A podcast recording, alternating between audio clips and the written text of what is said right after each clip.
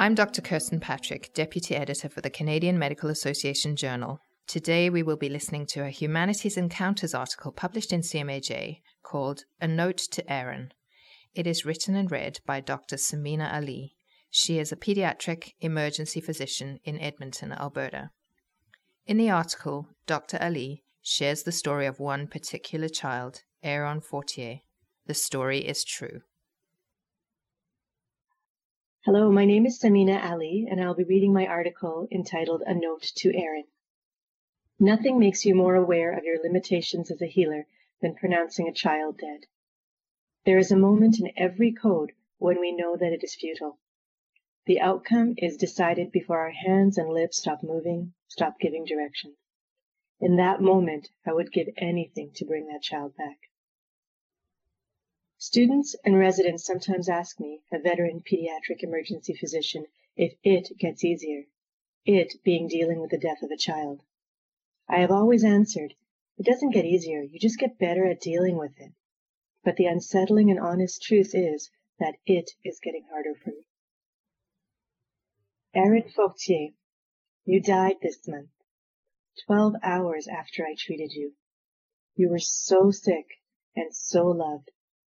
As I treated you in our resuscitation room, the love your parents had for you was overwhelming, humbling, somehow humiliating and embarrassing. My feeble medical maneuvers could not compete with their love. And yet they turned to me in their time of need.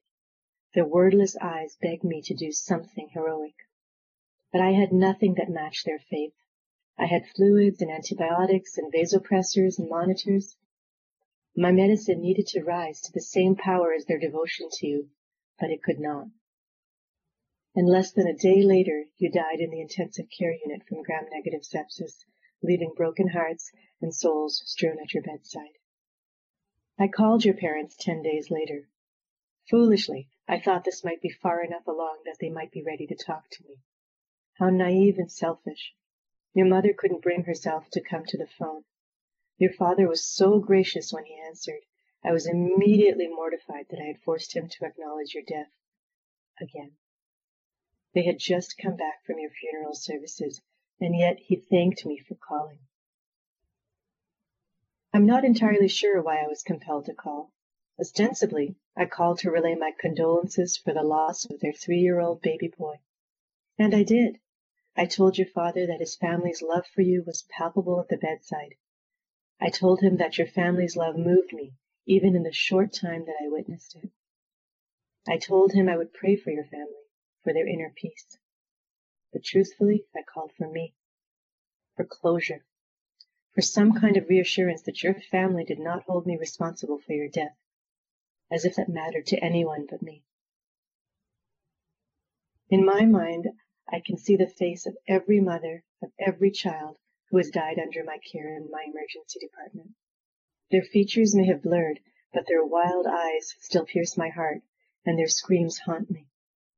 No matter what their culture, religion, background, or race, every mother's anguished cry sounds the same when you tell her that her child has died. For all the ways humanity seems to enjoy parsing itself, the death of a child seems to be the tragic equalizer. We are all united in the expression of our primal grief. I thought it cliched that being a parent myself might make this job harder. Now I know that, at least for me, it is true. Looking at my children's sweet faces leaves me vulnerable and raw. Knowing that fate and sheer luck left them in their beds instead of a resuscitation room tonight renders me weak. But feeding them, loving them, and empowering them to make wise choices returns some sense of control to the chaos that my chosen career brings to my perception of the world. What I didn't expect is that being an emerge-doc parent would also provide me with a place to refill my soul. Every heartbreaking story of loss may bring me to my knees, but it also forces me to stop moving and acknowledge all that I do have. And the tiny healthy arms that hug my knees goodbye on being discharged home ease my soul and reassure me that I'm doing something right. I struggle with the death of every child who passes through my hands hands that were meant to heal, hands that resist checking a pulse for the last time because I just don't want to believe it is really over. So I had a choice to make, stop working in emergency medicine or figure out how to move past the inner paralysis.